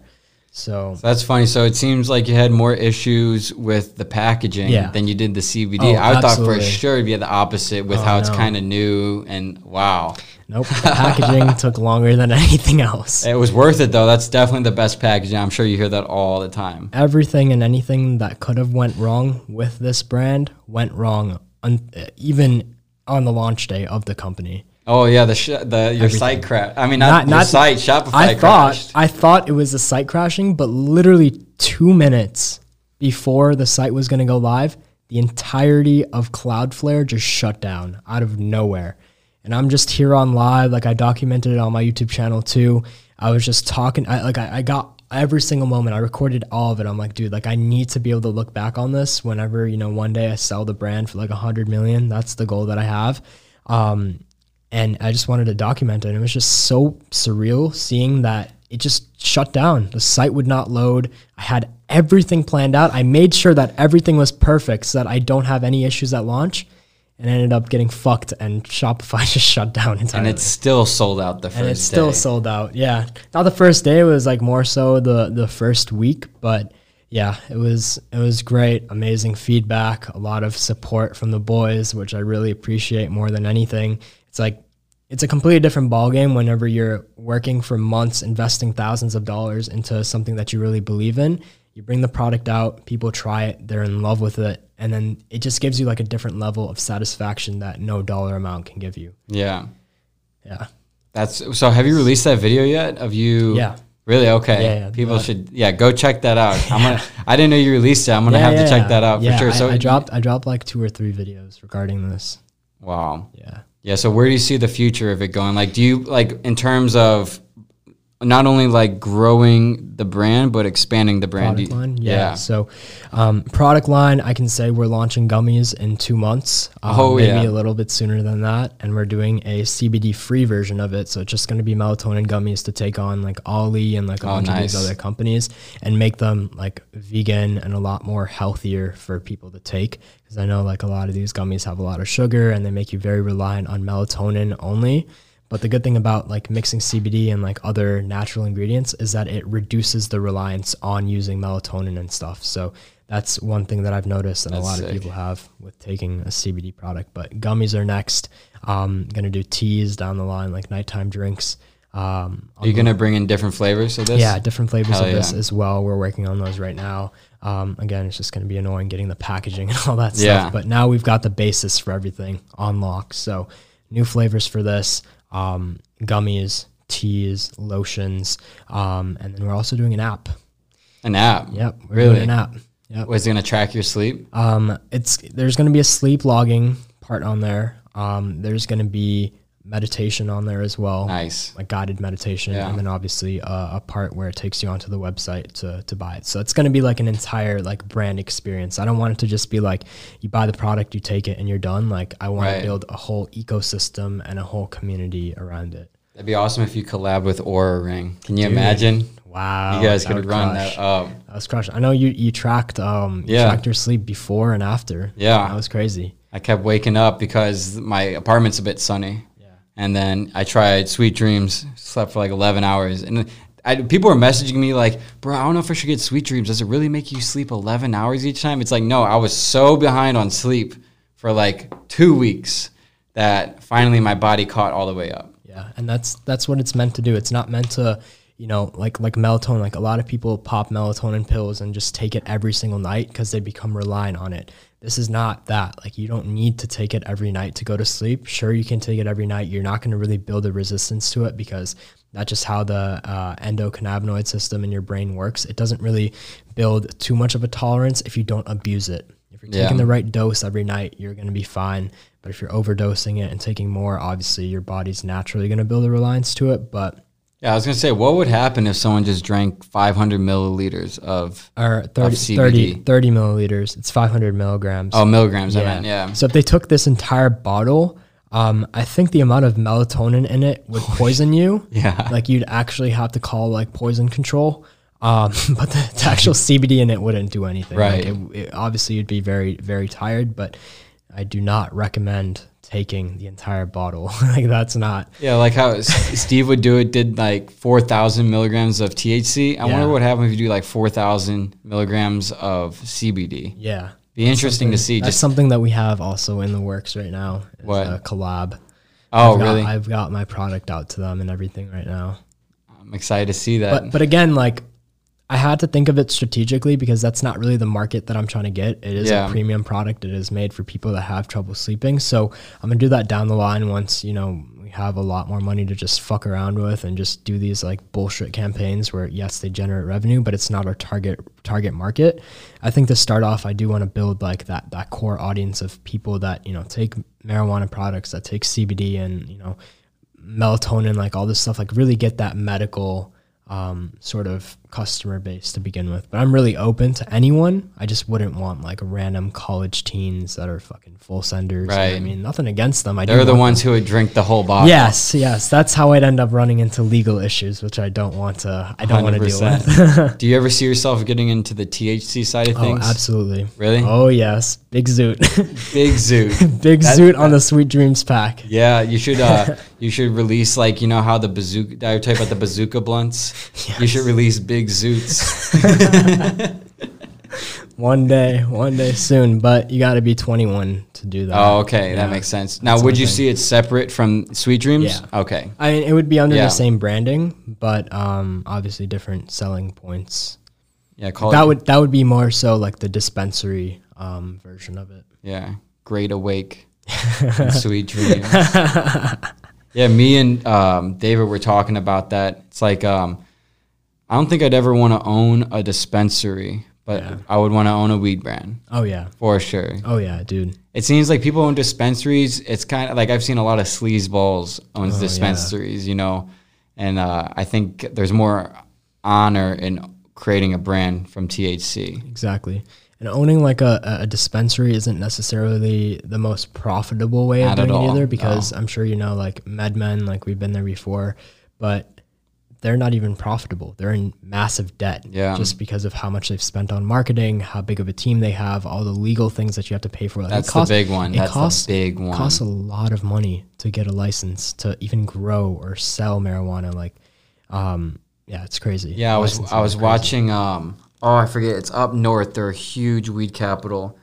They said that because the whole the whole theory is big pharma is going to come, uh, patent ha- patent the good strains, control the market, Yeah. and then start releasing or whatever. So when the le- the recreationally legal stuff started happening in California, all of a sudden on all the growers they raised the fee to I think a hundred thousand a month. It's crazy. out of nowhere Crazy. knocked out like 70% of them only some survived and i think we're going to see uh because the ceo of marlboro since 2012 he says he has a factory completely full of marlboro weed pre-rolls ready to go wow. and he said he's just waiting for once recreation hits he, he's not fucking around he's already got like a billion joints ready to go he's going to outperform everybody I don't know how good that weed will be sitting around for that long. exactly. I think he might have timed it poorly. yes, his weed's gonna be stale as fuck. He doesn't care, you know. Some Marlboro's Marlboro. I'm sure there, it's not weed's not the only thing in there. oh yeah, Yeah. definitely got a little bit of tobacco in there to to increase the high. Yeah, But you know, they, they're like these big companies are definitely gonna take over, but it's uh, there's still a lot of time in between now. and I, I hope not. I really hope not. I not. think it's gonna be like three to four years. yeah, Yeah, especially with you know the entire like Corona stuff. Like pretty much all of 2021, I think is just still going to be combating that, and you know releasing the vaccine, getting people to take it. And That's the hard part. That's the hard part. dude. I, I've been I've been laughing from the beginning of this theory of once we have a vaccine, let's open, dude. I they took a poll and I think 27 percent of people said they would take the vaccine.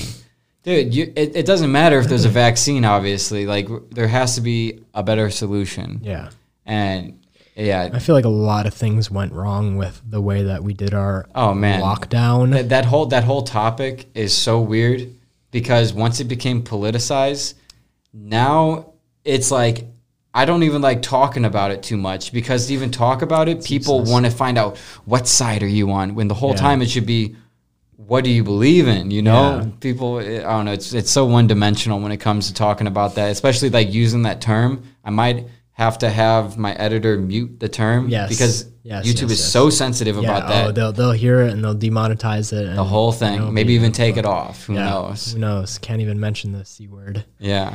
What other plans do you have? Like, okay, this is this is the question I was trying to think of. yes. What are some industries or business practices niches that you want to get into that you haven't uh, gotten into? I see you've been trading a bit.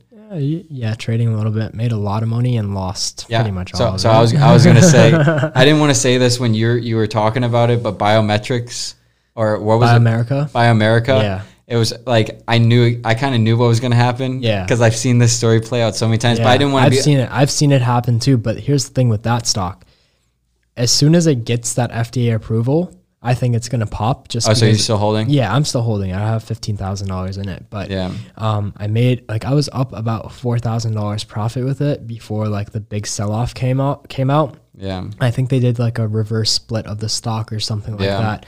But either way, a lot of the people that I was told uh, to buy this, like to buy the stock from, like they, they're the ones that kind of made it aware for me.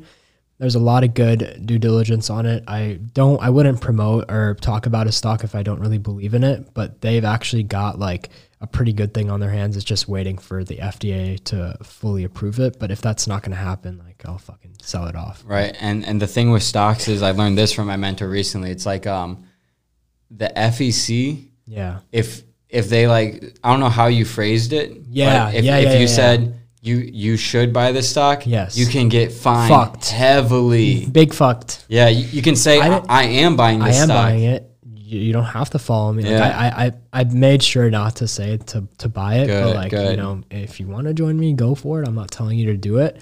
But I feel like a lot of these people on Twitter, on YouTube, on Instagram, and TikTok now too, Yeah, they really just pump up these stocks by using Right. those sort of like, exactly. you know, they're in the gray area of doing the promotion for it. Yeah. So I guess to an extent, yes, you can pump it up by getting a lot of people to buy it, but that wasn't my attention, my intentions, because, um, you know, I just want to, I want to help people Right. make money. And it was literally right before Sweet Dreams launched too. So like anyone that made at least seventy dollars profit off of it can go and buy it. Yeah, there you go. So. I strategically planned Yeah. it in that way. I like that because that same thing happened to me with Nat. Do you, do you, yeah. you know yeah, about yeah, Nat? Yeah. That day I bought, I put in 30 grand. No. And in five minutes, I was up $3,500 in five minutes. And guess what? What? In those five minutes, that was the peak of the stock to this day, Fuck. dude. So I think I ended up losing not too much. I think like Yeah. four or five thousand before Yeah. I took it out because I kept buying back in, going down. Dude, I was like, this is so chasing. You were stupid chasing it. because it was like the same thing. It's like people who are big in the stocks said this, and they Yes. said this is why, and it made sense. You know, they're making a hundred and uh, it's like seventy five thousand dollars per tanker Yeah. per day, Yeah. and everyone was like, "How could this lose? How could it lose?" To this day, it's at, I, I bought in at like seven dollars and went up to eight fifty, uh-huh. and then right now to this day it's like four dollars and sixty. It never even at earnings. Everyone's saying at earnings, it's gonna happen. It's gonna happen. Earnings come.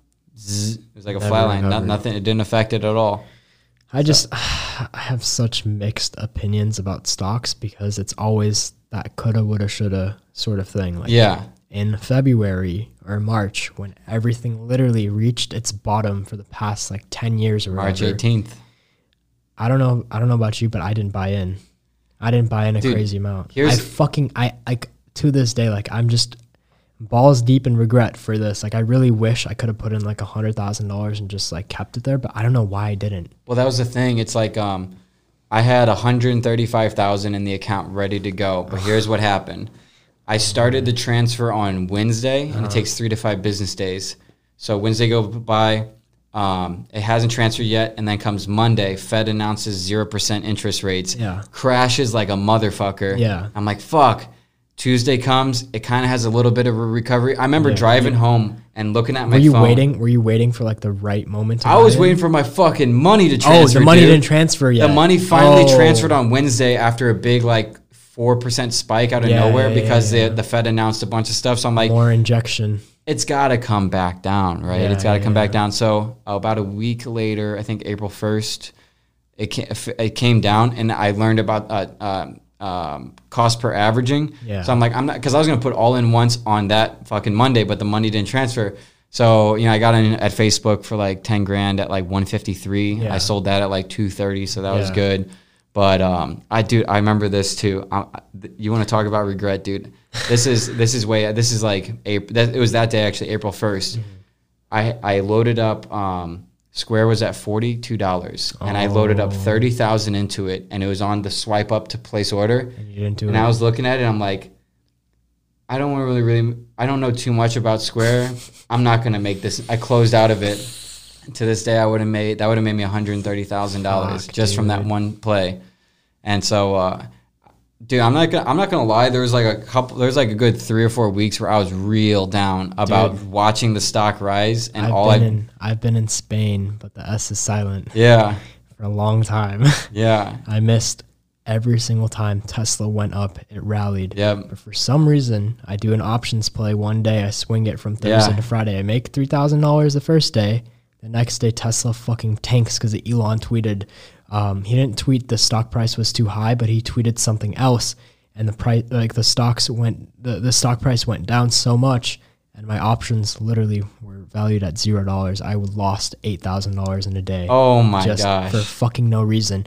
And It's mind all- you, one month later, Tesla fucking rallies pretty much double its price. Like I would have made at least like a quarter million off that eight thousand dollar investment. It kind of fucked. It, it really makes me you think like, do they know? Like, do they read my mind? Because from from from March until June, Yeah. Like part of the reason I went to Colorado was to clear my mind from just putting my head in all this Yeah, stuff. yeah, yeah. And so when I was in June, the entire time I was doing puts all the way up. So I was like, lose money, lose money on puts because I'm like, the market has to come down. Look, come nobody's down. working, everything puts, puts, puts. Yeah. So eventually I said, fuck that. I'm just going to really learn um, long, a, a whole bunch of stuff. Yeah. This is when I was very confused of what direction I was going with stocks. And then I'm in Colorado. The S uh, Spy. SPY fucking hits 320 Oh my. and then I see it drop down to 310 and I'm like, you know what? This for the first time I'm going to do the opposite of what I think should happen. Instead of buying puts, like it's obviously going to go down because there was this like a failed vaccine or something. I'm Yeah, like, yeah, yeah. I'm going to buy calls. It's like a 3 or 4 day call. It goes down to 300. The Oh first time I ever buy the first time I ever buy calls and the first time I ever did the opposite of what I was supposed to do. But I don't know if you saw this. This is uh this is my setup now. If it'll if it'll load, I got all of this. Uh, oh, no, I shut it down. Yeah. Yeah. Stock stock trading setup. Yeah, dude, that's a five thousand dollar stock trading computer. Really? Yeah, it's uh. It's What are you the- trading on? Thinkorswim.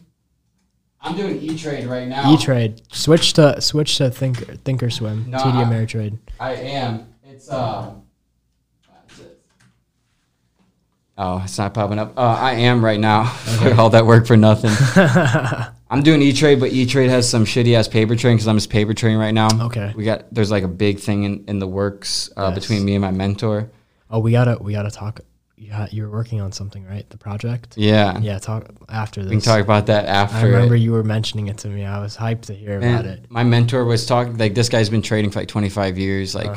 I, I think I've told you how much he's like made. Maybe I haven't. I don't even know who he is. I'll tell you outside the podcast, but I asked him his beginning trading. Like when did he begin trading? Mm-hmm. And he's like 38, and he said he start he opened his first brokerage account account with Charles Schwab, mm-hmm. 12 years old. Yeah, it was like through his dad. Okay. Okay. So his dad allowed him to trade, and he said this was so before computers that the way he would monitor his stocks is by them running below on the screen. That was the only way.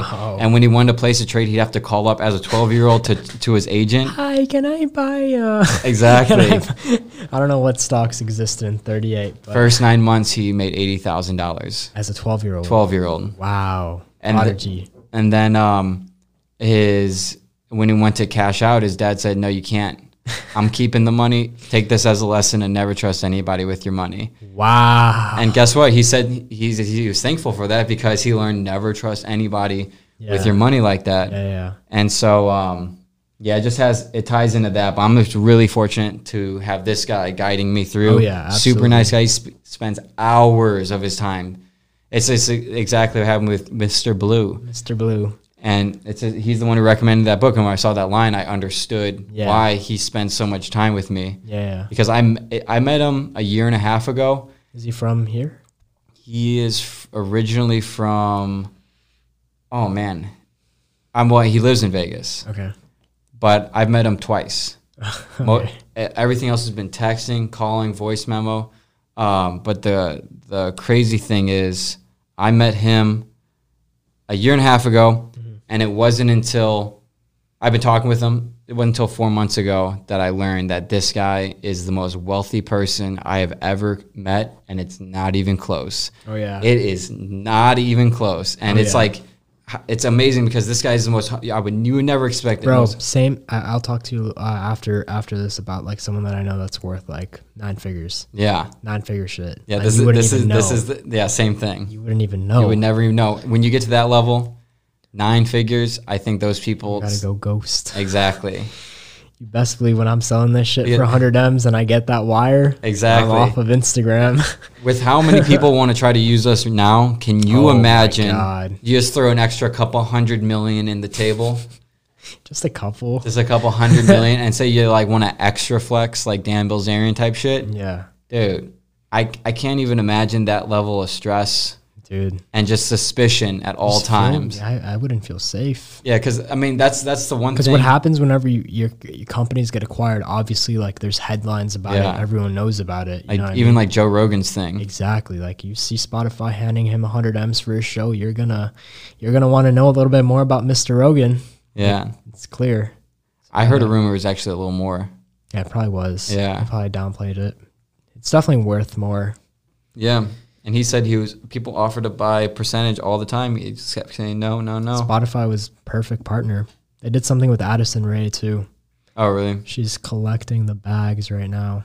Addison Rae Addison Rae. is that a singer? You little baddie. What's the song? Um, I need a bad bitch. Addison of Rae. I need a bad bleep. Addison Rae.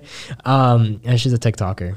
Oh, she has like 44 million followers, Hey, but she's hey, she's not a TikToker in uh, one month. one month. she won't be anymore. I don't know. I think I think I think they'll I think TikTok will be fine. They'll I don't know. The the order has been signed, so I know, literally, but I think I think they're gonna get acquired. Like they're not they're not gonna give up 150 million users just like that. I don't know, man. And having their top creators who are also from here just like taken out. But the good thing about you know these these people is that they've diversified their following. So like you know even if TikTok shuts down, she has her Instagram, she has her YouTube. Not all of them. That's the thing. Not all of them, Because TikTok, but the but the top the top ones. Oh, yeah, are oh yeah, they, they got nothing to worry about. Yeah. That was the one thing I noticed on TikTok. It was the poorest performing social media in terms Oh. of bleed out to other social Oh, medias. yeah, yeah, yeah. I'd see people with like hundreds and hundreds of followers on TikTok and then like a couple thousand on Instagram. It was Yeah. very weird, bizarre, because that would not happen on YouTube or Twitter or Facebook. I guess maybe Twitter.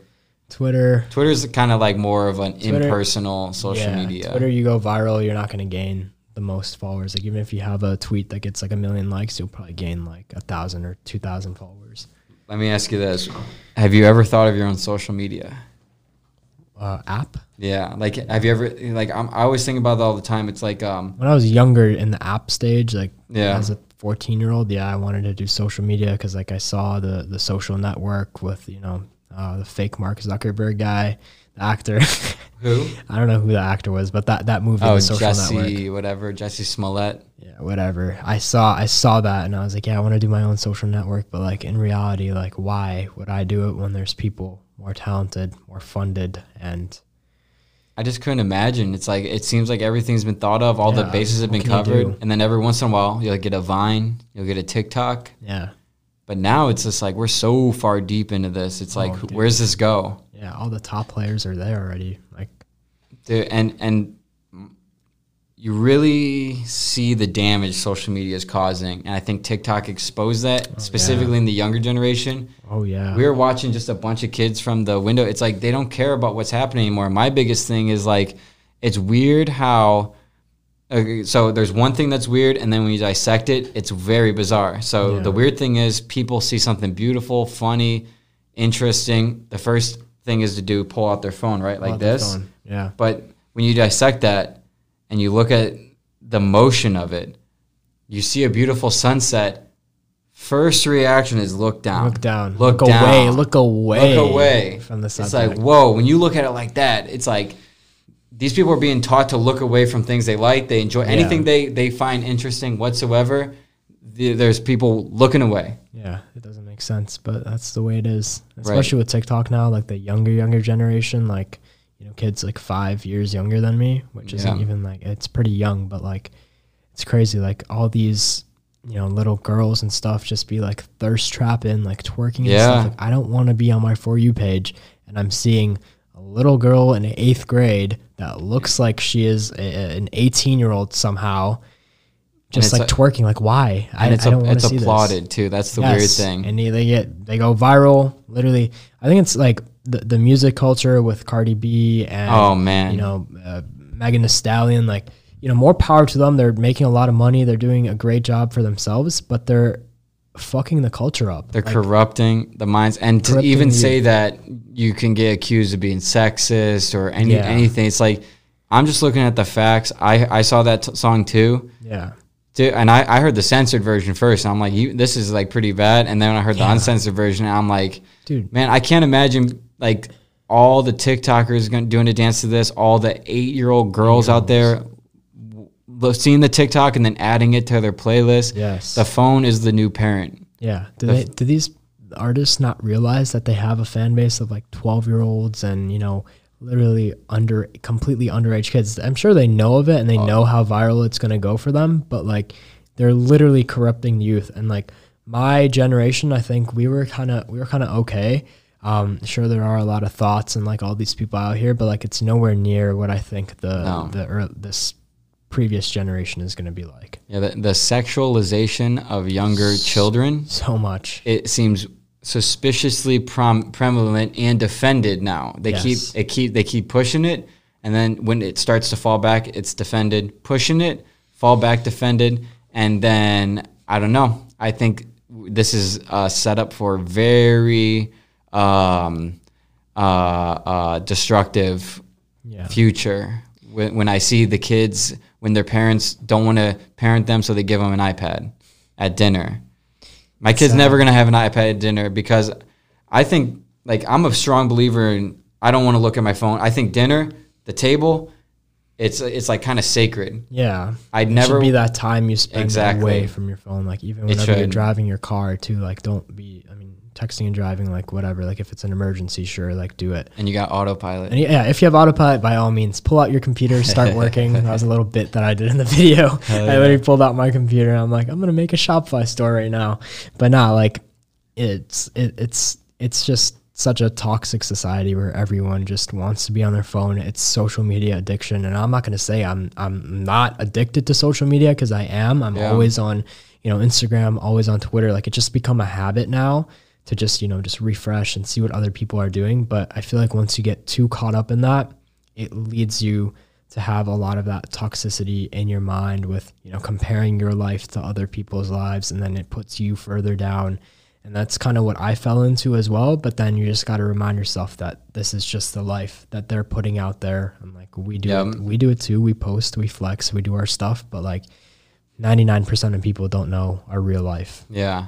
you know? Well, and I think what's kind of interestingly enough kind of uh, phased out or social media kind of grew out of this like 2014 I would say like 2012 to like 2018 a little bit in 19 flexing was like oh that's so sick like Oh, oh, look at all these Lambos look at all this and now it kind of You're in my switched. garage. yeah exactly Tai Lopez made a career off of that Yes. and then it flip flopped. Now flexing kind of brings resentment, and people are, are more attracted to realness.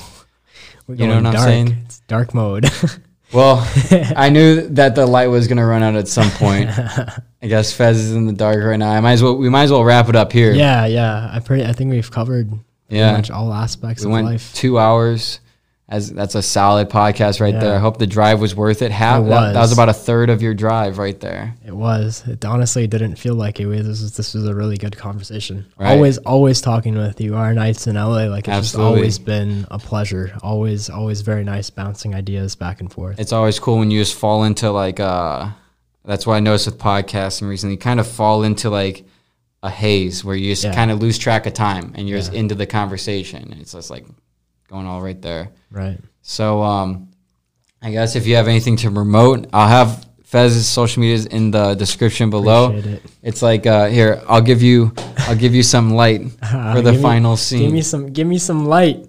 Shine the light. All right. Um, I'm Fez, 19 year old entrepreneur out of Chicago. Lived with Scott for a while. Um, you know, this is my brand, Sweet Dreams. You can go to mysweetdreams.co or .com. Buy this product if you want to go to sleep and support a company that is soon going to be worth $100 million. Scott is going to see it happen. You're going to see it happen and you're going to be a part of it. So check it out, mysweetdreams.co or .com. We have Sezzle financing on there too. So if you're a broke boy, you can afford this for $17 for like four or five months. So no excuses at all. You can follow me on Instagram at Fez, F A I Z. And I also make YouTube videos about ecom and like dropshipping and life and business in general, kind of like vlogs and stuff. Uh, Scott will link it in the description down below, or you can just search up my name, Fez Warsani, F A I Z W A R S A N I. It's been a it's been a pleasure. This has definitely been worth the drive. Absolutely. I'm I'm super glad it did. Yes. And one closing thought, I think it'd be funny if you became if you got into the FaZe clan, you'd be Oh, FaZe Fez. I actually have very close ties at FaZe Clan. yeah, oh I remember. I've worked with them multiple times. Oh, I remember. I brought it up actually. Yeah. I've, I've just been jokingly like, when can I become FaZe Fez? They're like, oh, it'll happen soon. Were they calling you Phase when they first met you? Um, yeah, I, I yeah, mo- most people corrected. do, I bet, Yeah, right? That's yeah, what I thought too. Exactly, but it's All right. Fez. Well, thanks for coming to The Simplified Podcast. Extra Loud, dude. Wow, love it. Peace.